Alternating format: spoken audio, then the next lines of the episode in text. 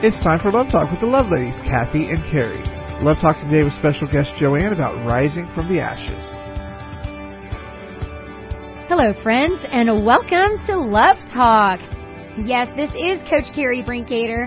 We are missing Miss Evelyn Davison today. She'll be back in studio with us in a few weeks. Uh, you guys could keep her in your prayers, uh, but we always miss her when she's not e- not here. You have found Love Talk, friends. Welcome to the show, and of course, on the line have my great friend and colleague Kathy Endebrock. Hey, Kath.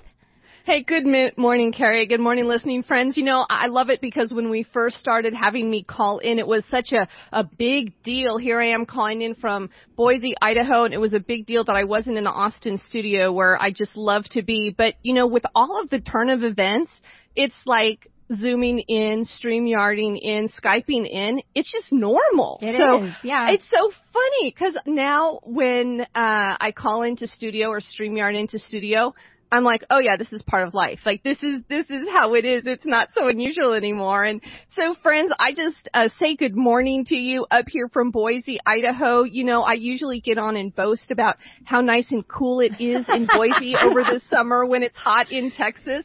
But there is a lot of smoke up here. So Oh. even though the weather's beautiful, we are not going outside. And I imagine right now going into the fall in Texas, y'all are enjoying some beautiful outdoor weather.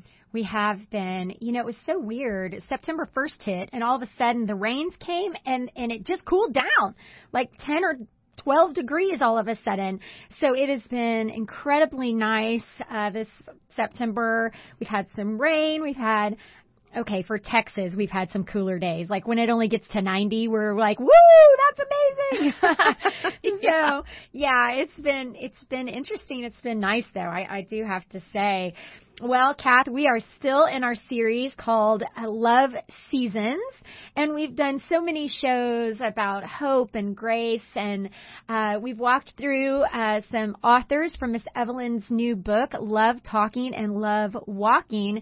Today, we don't have an author in the book, but we have a sweet friend with us, and I will introduce her in just a few moments. But as we talk about these love seasons that we've been going through, we've talked about life and love and how some seasons are fantastic and we just want to live in them forever. And some seasons we go through are physically or mentally hard. And maybe we can get through that season, but we have to do things a little bit differently. Some difficult seasons bore into our souls and we want to forget them. We want to run. We want to seek forgiveness, but we don't really know how to forgive ourselves. We all know that we can't go back and change the past. And sometimes in life that no matter how much we wish we could go back and change something, we just can't. And in those situations, there's nothing we can do but, but pray and try to accept things as we are and as they are and ask God to help us move forward.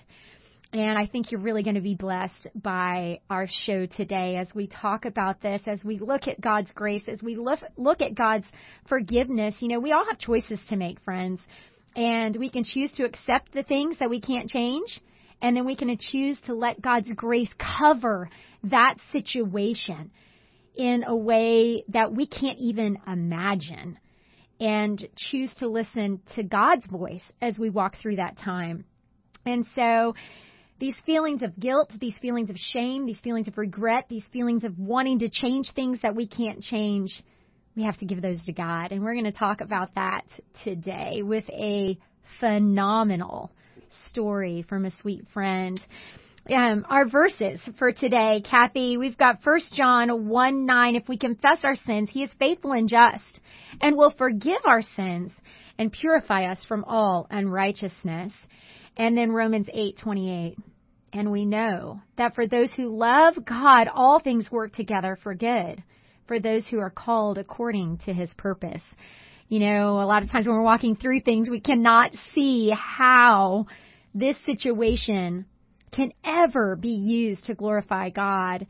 But man, God has a plan for us that is way bigger than anything we can even dream up. Oh gosh, friends, I hope that puts you like hooked into the show because it's going to be awesome. So Kathy, tell me more about these fires in Idaho. I, I mean, well, it's not they're not in Idaho, but the smoke is is is wafting over from the west, right? It, uh, yeah, it is. You know, I mean, we're just praying for rain for our neighbors in Washington Yeah. and Oregon and California that God would put those fires out because boy, it just seems like we're not able to. Mm. And uh so I know there's, you know, I'm my heart is kind of goes out to all of those individuals who are losing their homes because Carrie, I mean, I I know you know my parents lost their home to a forest fire, the Cerro Grande fire of 2000 in New Mexico. And, uh, I mean, that just ravaged through the forests of New Mexico and my parents saw and, and my childhood home just totally burnt to the ground. And it's amazing that the destruction that fire can bring. But I tell you, it's, God is the only one. He is the only one who can bring beauty from ashes. And, you know, we saw our home sitting there in ash with, uh, nothing left. I mean, absolutely everything completely melted down and destroyed to the foundation. And yet God did amazing things in that fire and, and, um, in having my parents leave that place that they thought they would never leave, he brought them to a place that he had for them. And so I just, I look at these fires and I know that, um, these families are going to be going through a lot of time of loss and sorrow. They're going to have some anxiety issues around separation. Um, but I know that as they turn to God, He's going to be able to bring beauty out of the ashes that they're um, sorting through right now. And I love that about our story today too. That God can bring beauty from the ashes of our lives, things that we think cannot be redeemed, things that we think are just a, a blotch on our on the line of our lives that can never be erased. I mean, God can just do beautiful things about that and and with that and and I love that. And uh, you know, so I want to tell you where I'm I'm so excited about tonight. Not not so I'm excited about our radio program today, but I'm excited about tonight. And I will tell you because tonight is senior night and Yay! for the volleyball team. Yay! Yeah, and uh so we're just so thrilled to be able to go and celebrate our middle child. She's um on varsity ball, volleyball and um so we're doing a big celebration. She, there's two seniors on the volleyball team, so we get to go and do that tonight and she's excited about it and I just love opportunities to be able to celebrate one another and so we're looking forward to that. So um listening friends, if you have kiddos that are seniors, I know there's going to be a few tears this year. There's going to be that kind of anxiety around impending loss. But the plans that God has for these kiddos are plans of hope and to prosper them and to give them a beautiful future. So, uh, hang on, press into Him, pray a lot this year, and just look forward to seeing God do amazing things with your seniors. Girl, you're going to have to walk me through this next year whenever Mackenzie is a senior because I already feel that pit in my gut. So I'll be I'll be uh on speed dial with you next year for sure. Yeah, well, I tell you, it's been a great week. We've uh, I- we did the National Day of Prayer Summit, which um, I got to pray with people all from one end of the United States to to the other, and we had these breakout sessions that were just incredible. And uh, then later, let's see, no, earlier in the week, we had the um, Bible reading marathon at the uh, U.S. Capitol in Washington D.C. Um, and it's where um, Americans from all over the nation read all the way from Genesis 1 all the way through to the end of Revelation. It kind of, you know, very Ezra, Nehemiah esque, you know, think of that. wow. And um, so I got to read from Luke 5 um, through to the middle of Luke 11, and it was the most exhilarating thing. I absolutely loved it. And um, am learning a lot more about praying scripture and um, pressing into God's word. And so it's just been, I tell you, like the last two weeks for me, Carrie, have been a little bit of uh, like walking on air, getting to spend time in prayer Oh. with friends. Good, Kathy. That's awesome. Amidst the smoke and all of that, what a what a great respite, you know, Yeah. to to be able to do that. That's amazing. That's amazing. Well, we had a we had a great week in our house as well. Cross country season has started. Kids are running. They're doing awesome. And um, Ashley and I celebrated our 25th wedding anniversary. So super excited about that. It's crazy to see. We were just reminiscing and talking about um, just being babies whenever we got married and how we thought we knew everything at 22, but we knew nothing. And um, wow, and that God just has been so faithful to grow us up together and change together and uh because you know you change a lot in 25 years um, and uh, you have to get walk through that together. So what a blessing that it has been. Well, friends, I would love to introduce my friend. Her name is Joanne Gordon, and she happens to be my neighbor, my neighbor, and it um, really it makes me so happy that God has orchestrated this that we've just lived in our in our houses for 3 years and um over these three years we've we've been able to get to know Joanna and her sweet husband Jim and they're just super precious people and I've I've been able to hear Joanne's story. She's a 74 year old Roman Roman Catholic married to the love of her life Jim for 52 years. So exciting. Joanne has one daughter Susan and together Jim and Joanne have a son Sean.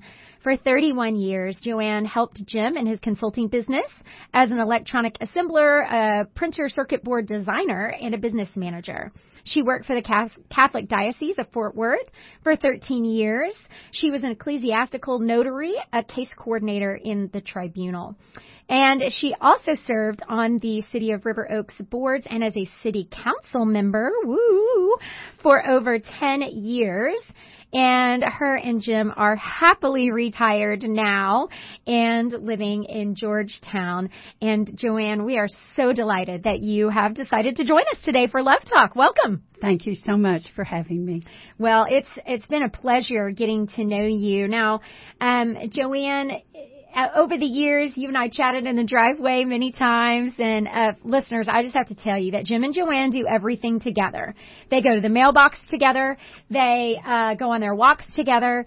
They uh, y'all do y'all literally do everything together. Yes, we do. yes, they we even do. dress the same, and it's just precious. If they wear blue shirts, they're both wearing blue shirts. Today they're both in yellow. They're just the cutest, cutest people. I wish you could all meet them. Um, you're going to get to know them a little bit better today. Now, Joanne, you grew up um, outside of or in the Dallas Fort Worth area, and uh, you went to Catholic school. I did. Tell us a little bit about that. Okay. Well, we actually moved to Texas in 2000 and oh no. When I was a sophomore in high school, let's just go. okay, and that was longer than 2000. Yes, yes, yes, long yes, time yes, ago. Yes, so a long you're time sophomore ago. in high school, you yes, moved to the Dallas we area. moved to the okay. Dallas area. I had the 60s. I have spent 13 years in uh, Catholic schools, receiving a great education and religious training. Um, so, um, like I said, we moved to um, Texas in my sophomore year. Went to an all-girls Catholic school. Oh, it was an all-girl. Oh, of course it was. Yeah, Yes. all-girls Catholic okay, school. hello. Yeah. and, um, and because I was a sophomore, everybody had their little cliques, and I was pretty much an outsider. So, so that uh, was probably pretty hard moving to a new spot your sophomore year. Wow. yeah. Wow. Yeah. Kathy, have you had any experience with Catholic school? You know, funny enough, yes, I actually attended a private Catholic school in a little place called Alcalde, New Mexico, um, for kinder, first grade, and second grade. And um, one of the nuns who was my teacher was Mrs. Clausius. And she was a lovely, lovely lady, but super, super strict. Oh my goodness, so strict. Um, and sometimes I thought, I look back and I go, well, of course, she had to be strict to keep all of those five and six year old boys in line. but Joanne, I have to tell you, as a sophomore in high school, I can imagine those, there are going to be some pretty strict rules, strict laws that you're expected to follow. Um, can you, you know, outside of when you say religious training, at what point in growing up did you come into that knowledge and understand that Jesus loves you and you wanted to have a relationship with him? Can you pinpoint a time when that happened? Well, listeners, you'll have to wait for that answer until after the break. and Joanne will tell us when she started to really understand that Jesus loves her, even amidst all the rules and regulations, I'm sure, of the Catholic school. When we return to Love Talk, we'll hear more from Joanne Gordon right after this. And welcome back, friends. This is Kathy Endebrock with Love Talk in the studio today with Coach Carrie Brinkater. We are missing our beautiful uh, Mrs. Evelyn Davison, but we do have a special guest for you that we've just, uh, we're just thrilled to have with you today. And friends, I want to tell you, uh, before I, uh, open with this question for our guest, uh, if you want to share this show today, which I know you're going to want to with friends, uh, you can be texting them right now and telling them to go to thebridgeaustin.com and you can live stream the show wherever you are. But if you miss it, uh, you can go to our archives at lovetalknetwork.com. It'll be in our archives in a week's time and you can share links on social media uh, with your friends so that they can hear this story of just bringing beauty from ashes.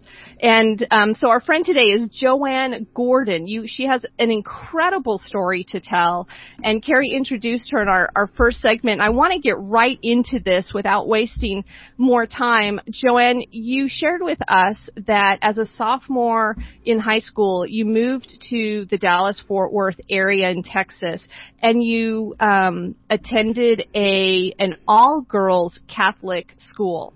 And uh, so quite a few rules, uh, fairly strict. Um, from my experience, I went to a Catholic school um, in my very early years, and I know that sometimes amidst all of the the, the training and um, the rules, we forget that Jesus is right there. Can you can you share with us that moment where you pinpointed that Jesus loved you and you wanted to have a relationship with him? Okay. Unfortunately, at 74, it was only a year and a half ago. Mm-hmm. Okay. Um, I grew up in a society that um, said, uh, young women, keep yourself pure and holy until you're married, and if you don't, you're a tramp. Mm-hmm. You're a whore. You're worthless, and no good man is ever going to want you. Okay? So, um, I didn't date in high school. My best friend's uh, brother took me to my junior and senior prom so that I could go. Uh, went away to college. Hadn't dated. Um, was in the sub one day, met a man, uh, one of the other students, a little bit older than me um, was with a group of people. He asked me out. I said yes. That night, he raped me. So, okay, now I'm damaged goods. Have a pretty poor self esteem. Um, go to work in a summer job, meet one of my coworkers. We start dating. We end up having a sexual relationship, obviously. Hell, I was damaged. And I got pregnant.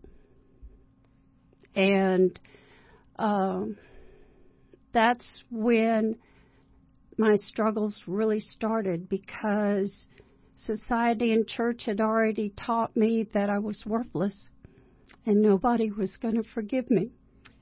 So, uh, Joanne, now listening friends, I want to be very clear here with Joanne's story. As she said, she's 74 years old. And up until about 18 months ago, um, well, her life drastically changed 18 months ago. Um, and we'll get to that part of the story here in just a minute. But Joanne, I want to go back just a little bit in your story. And listening friends, this is the first time Joanne has told her complete story to anyone. Um, and so for her to go public like this with her story, is such a way to glorify God, number Amen. one, and um, for Joanne to find some healing um, after all this time. And Joanne, I, I so you go on this first date with this man that you meet in the in the cafeteria, basically, right? And he rapes you on the first date. You did not want it. You you know that that that is not something that would have ever happened had he not forced himself upon you and you didn't tell anyone. No. No, you I told, couldn't. You told no one. I couldn't. Not a roommate, No. not a, no one. You, No. You told no. You kept this inside that a man had physically, forcefully raped you because you felt it's in some way that it was your fault. Yes. That was what society and the church taught at that time. So you began this journey of self self-loathing, of feeling worthless, of feeling like, well, I've already screwed up, so I, I mean, there's no going back now Nope. You Be- can't undo it. because the word grace was not in your vocabulary at that time. Okay, we'd been taught grace, but I hadn't accepted grace. Yeah, okay. That's a really good way to put it. Okay. You had never, ex- maybe you hadn't experienced it, you hadn't accepted, you didn't think that it was for you. No. You were too, it was, it was just something that you couldn't under, understand fully Correct. grasp. Correct. Wow. You know, that, I think that's the part of the story that hurts me the most. That I just, you know, you didn't tell anyone and you just shoved it. You just pushed it down because you were so sad whenever it's not your fault. It wasn't your fault. Um, and oh, Joanne, the part of the story too is that a few weeks or maybe a week later after you had gone on this date with this man who raped you, what who came up to you on campus? On campus, it was about a, a week later. I was walking with some friends, and this lady comes up. I'd never seen her before, and she accosted me and said, You stay away from my husband. Well, I had no idea that the man that I'd had that date with was married. That just it makes me sick to my stomach. I you know I wonder who else that happened to. Um, I would probably assume that he's no longer married to the to his wife that he was cheating on at the time. But I I mean what's so sad to me, Joanna, is that that happened to you. You're feeling worthless and and so you're walking around campus kind of in a daze. You're a college freshman. You're 18 years old, 19 years old, and and another young man asks you out. And so you go on a date with him and y'all start having a relationship and it turns sexual because you're like, well, okay, I've already, you know, I'm I'm already damaged, so Right. might as well, Right. right? So you didn't deal with it and that's when you became pregnant. And it's 1965 Correct. and you're pregnant. yes. And so, I mean, Joanne, I, I imagine that stuffing this down, you just want this problem to go away. You want to hide it from everyone. You don't see any way of going back, and you're just filled filled with with with shame and don't know what to do with it. And so you go home and tell your parents, which I have to tell you, I I just I just admire. I love that. I love that you went home and talked with your parents. What was their response? Well, mom wasn't as accepting um, and gracious as my sister and my daddy. Um, most of all, they were disappointed in me. I was pretty disappointed in myself. Um, did you tell them you were raped before? No, No. you did not tell them that. No, Okay. they Okay. never knew. Okay. Um, until a year and a half ago, I had never told anybody. Mm. I didn't even tell Jim. Oh, wow. He didn't know that part of the story Mm. until a year and a half ago. Wow. I mean that that breaks my heart because so you basically took on the full burden of of the shame. I mean, you didn't say, "Hey, this I've had trauma in my life. This happened to me. This married man raped me."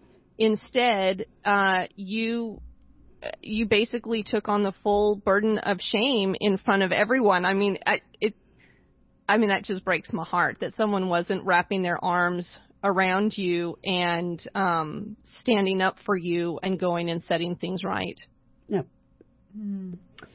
You know, oh, I can't imagine what that was like for you. Um, but uh, like Kathy said, so proud of you for not considering a different option, but you went home and you told your parents. I can't imagine what that was like for you. Um, I would have been sweating and crying and all the things. I, I don't even know.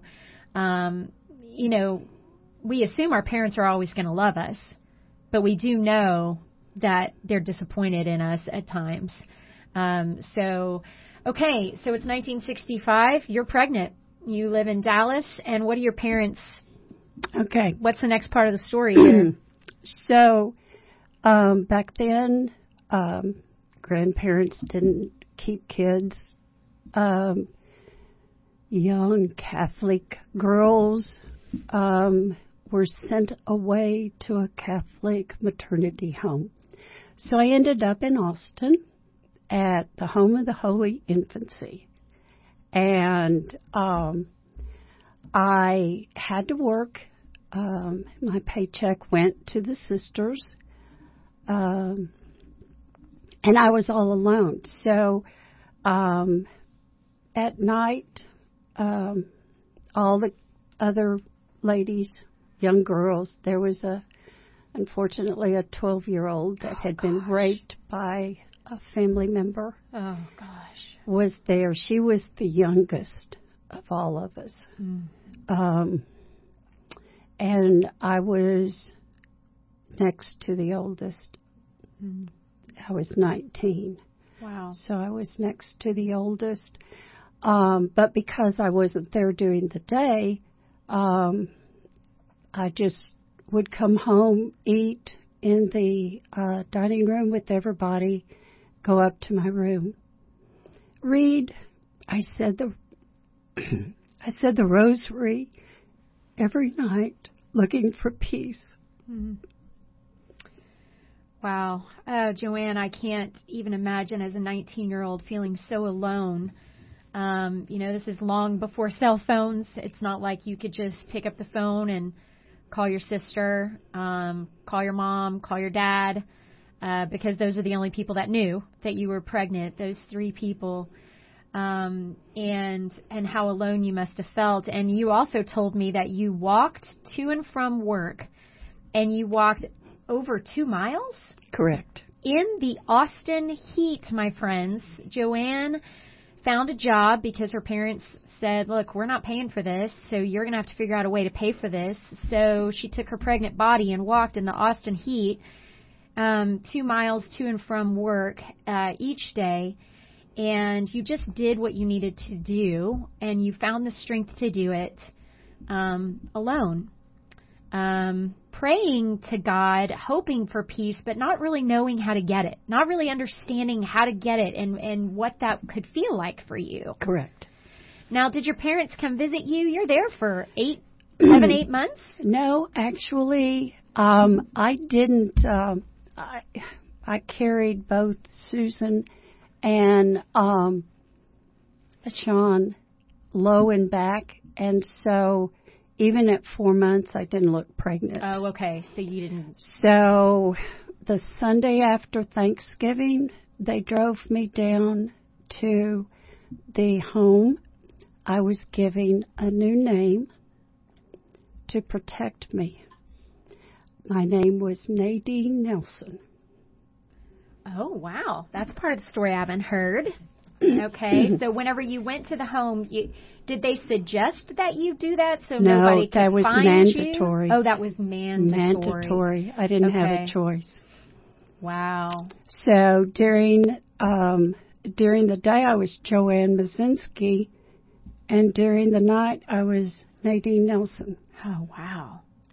That's Wow, Why that is stunning. I I can't imagine. So, I mean, um, my mom is a, uh, a a licensed counselor, and I would imagine the types of things that she would have to say about that, as far as uh, causing almost this uh, split uh, in in I'm what I don't want to say split personality, but you're dealing with depression clearly. You're on your own.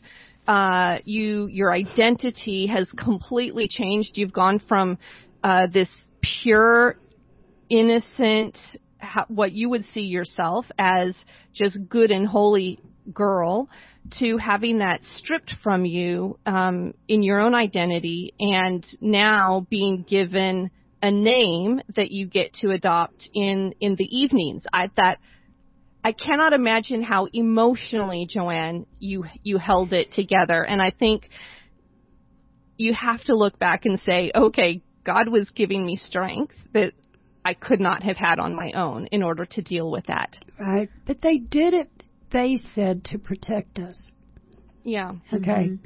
The the thought process back in 60s was totally different and and I want people to understand that that where society is today and where it was back then are totally different. hmm Totally different. So you didn't feel like it was a, necessarily a negative thing. You walked into that going, okay, well, this is what it's kind of matter of fact. Like, I, okay, this is what I have to do. Yep.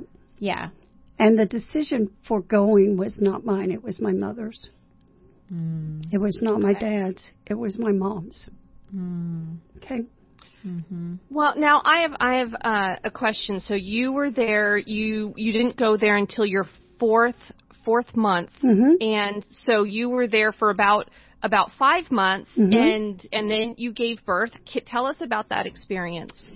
So back then, um, the the nun actually we ended up the home was right across the street from the hospital, and so you walked across. Um, you went up to the maternity ward.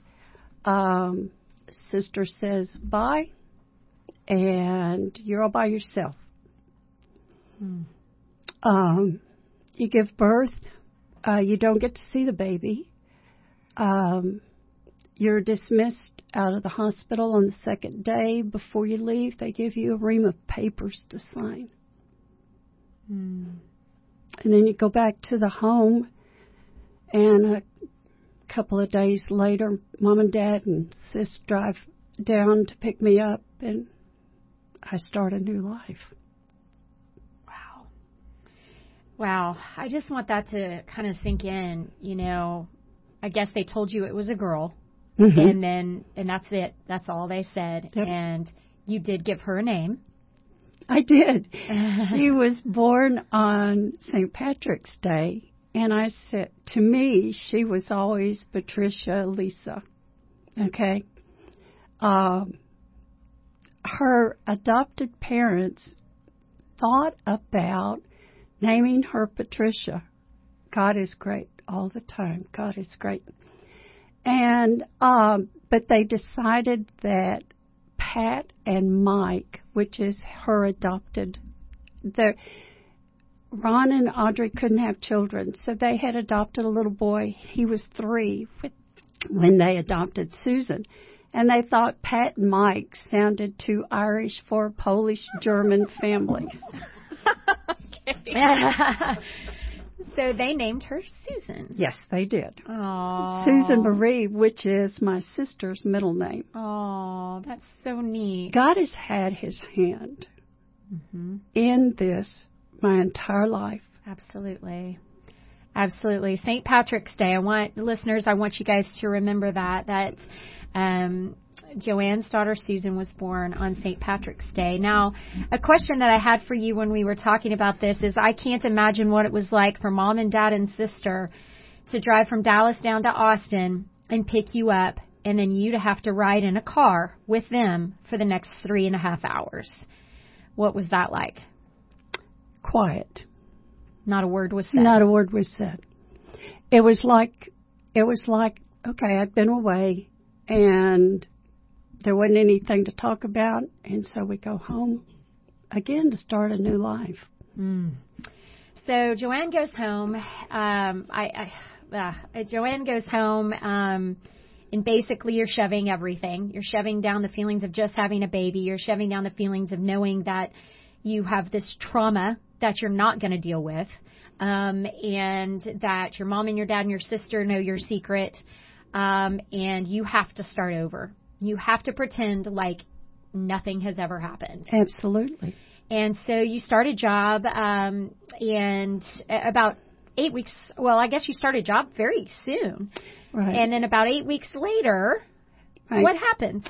So, my neighbor across the street was in uh, human resources, and he got me a job where he was working, which was just down the road from our house.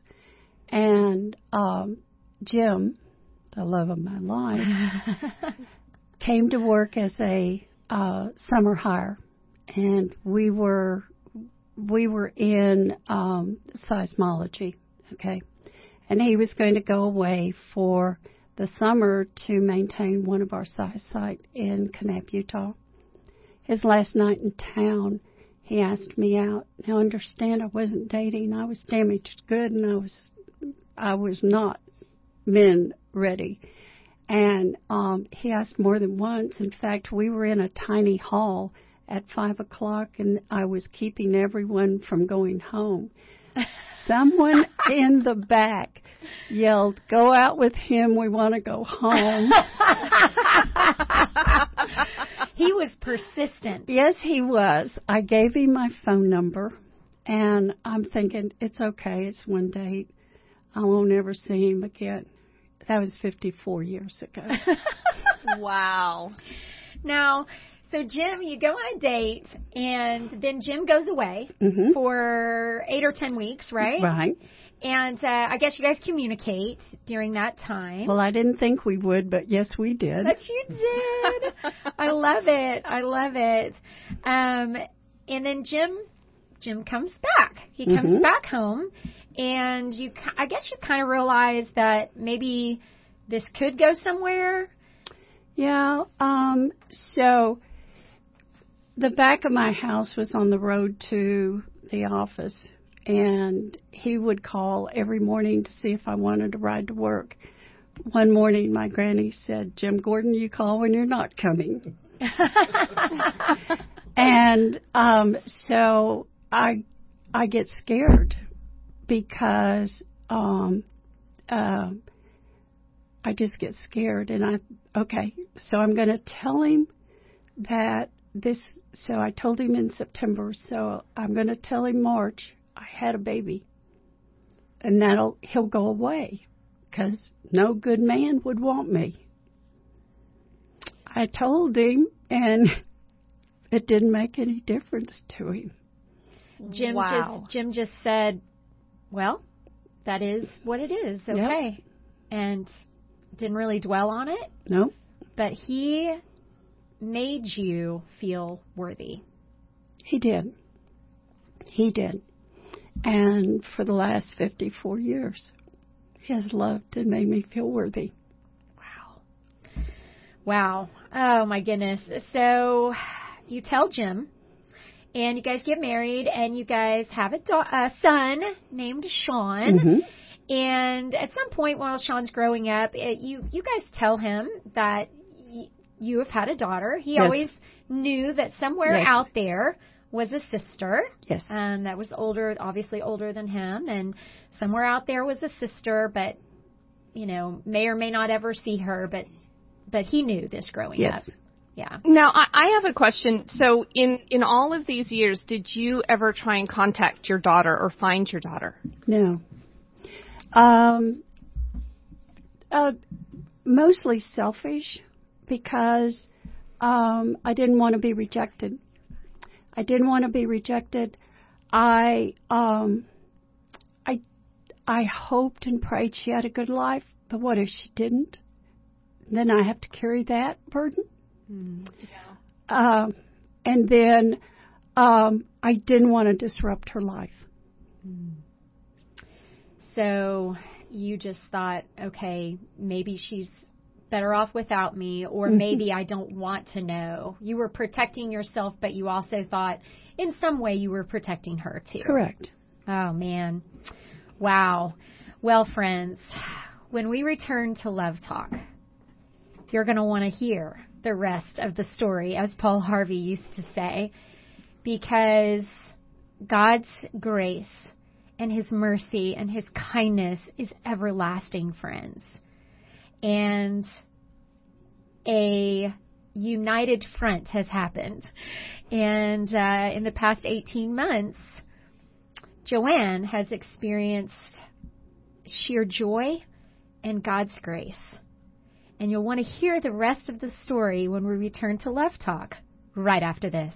And welcome back, friends. This is Kathy Endebrock. You are listening to Love Talk with Coach Carrie Brinkader and our very special guest in studio today, Joanne Gordon. Joanne has an incredible story of God bringing beauty from ashes, of the love of God and the love of a very good man uh, reestablishing worth and uh, identity and value. And friends, I, we're in our last segment, and if you have missed the first two segments, you are going to want to go to our archives in about a week at lovetalknetwork.com. You're going to want to hear those first two segments and share this with a friend. Well, Joanne, I'm going to jump right in because, uh, you know, we only have uh, about uh, 15 minutes, 12 minutes left in our last segment, and so at, at this point, it's 2019. 53 years have passed since you um, had that baby and and and she was just whisked away. All you knew was that it was a baby girl, and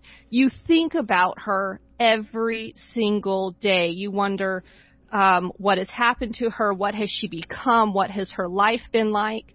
What happens in April of 2019? My uh, sister's son's wife did 23andMe DNA, and um, my nephew uh, procrastinated, finally turns his in, and he gets contacted by Susan, who says, I'm pretty sure that we're related. And so um, he calls my sister and he says, I think Annie Joe's uh, daughter's contacted me. What do I do? and so she goes, Well, I pretty much know what she's going to say, but uh, I'll call her. And I said, Of course, she has a right to know who I am. And on Good Friday of 2019 at 8 o'clock in the evening, I get a phone call from her. And um, we talked for two hours and we said nothing.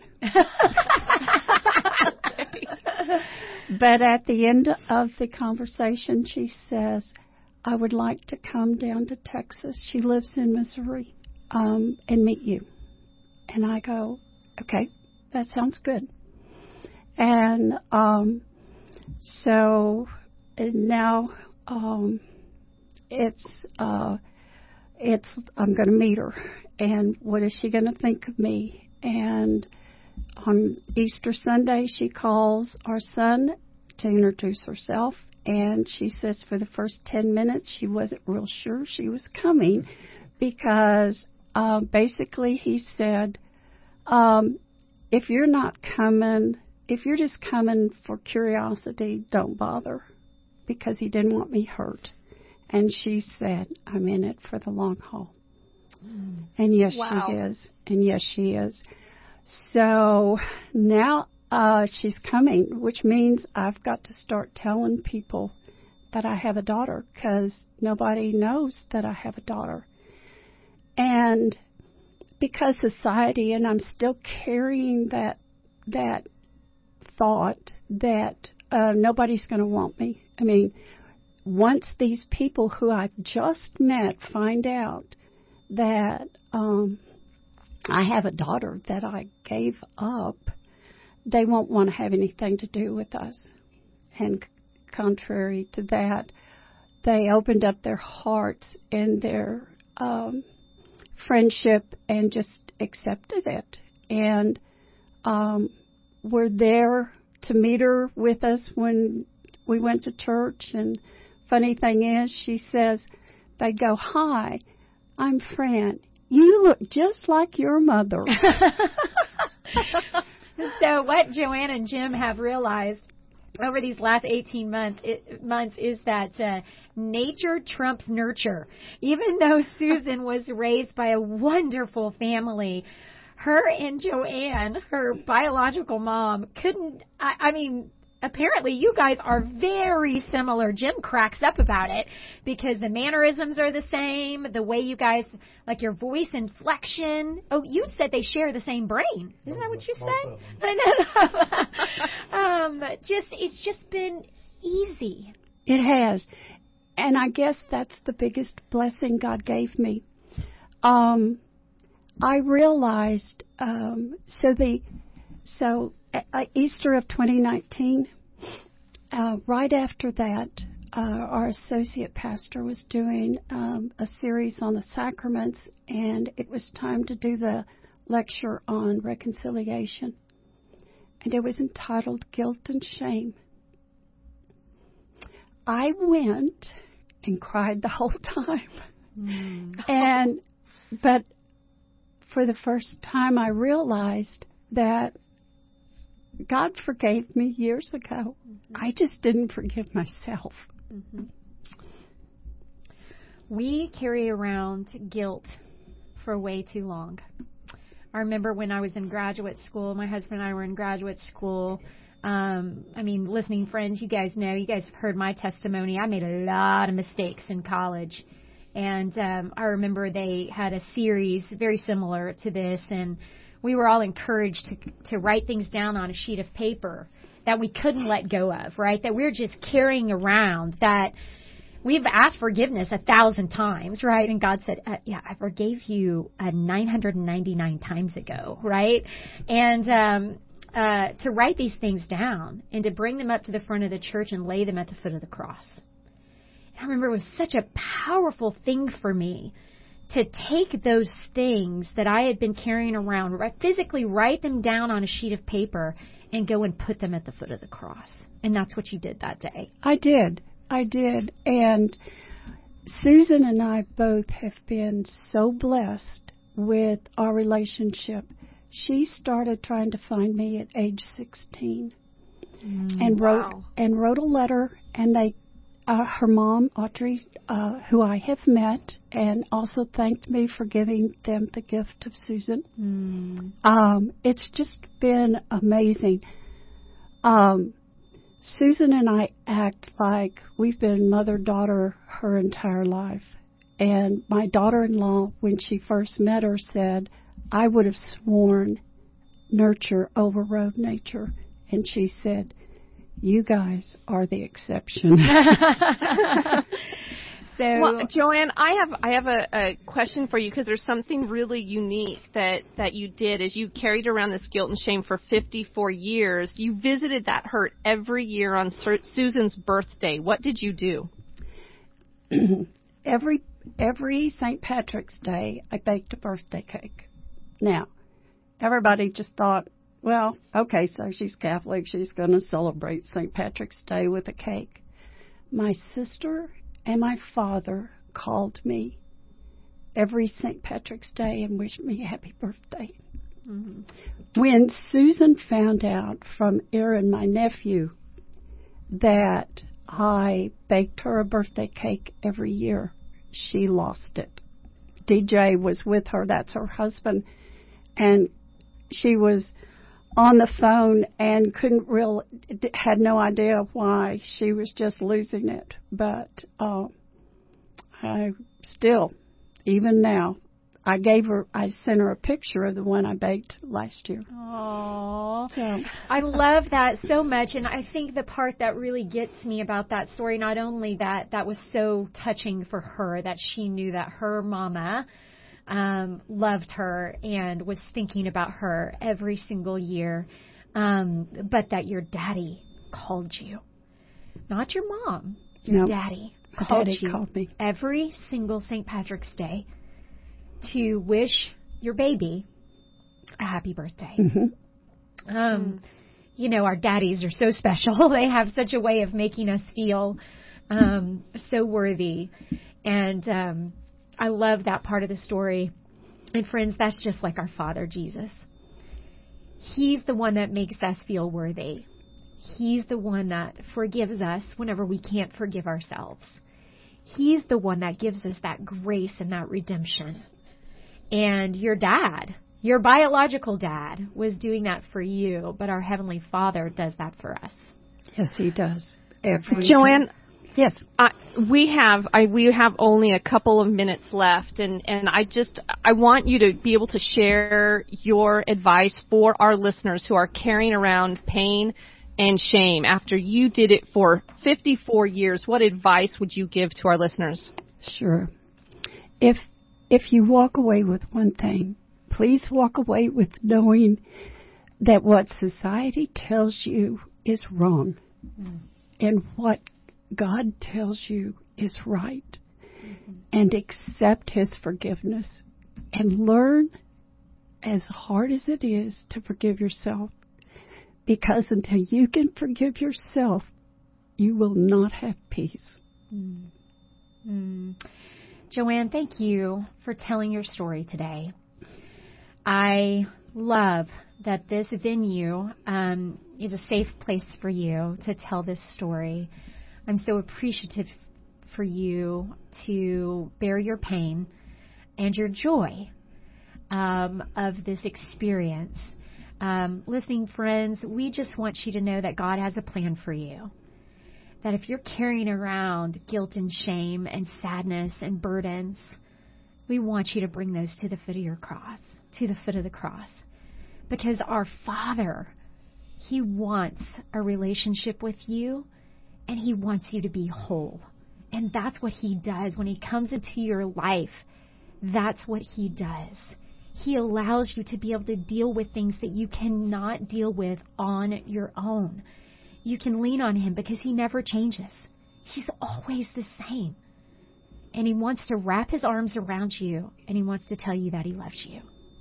Listening friends, if you have any questions, you can call us on the Love line at 512-249-6535. We'd love to walk you through a relationship with Jesus Christ. We pray that you'll find a church, friends, that's teaching and preaching the Bible, that's teaching God's Word. You can find a lot of churches that are open now, and they would love to have you. You can find all churches now online. Find one that's teaching and preaching the Word of God for my beautiful friend Joanne Gordon and my co-host Kathy Endebrock, I'm Coach Carrie Brinkater, and we'll see you next time right here on Love Talk.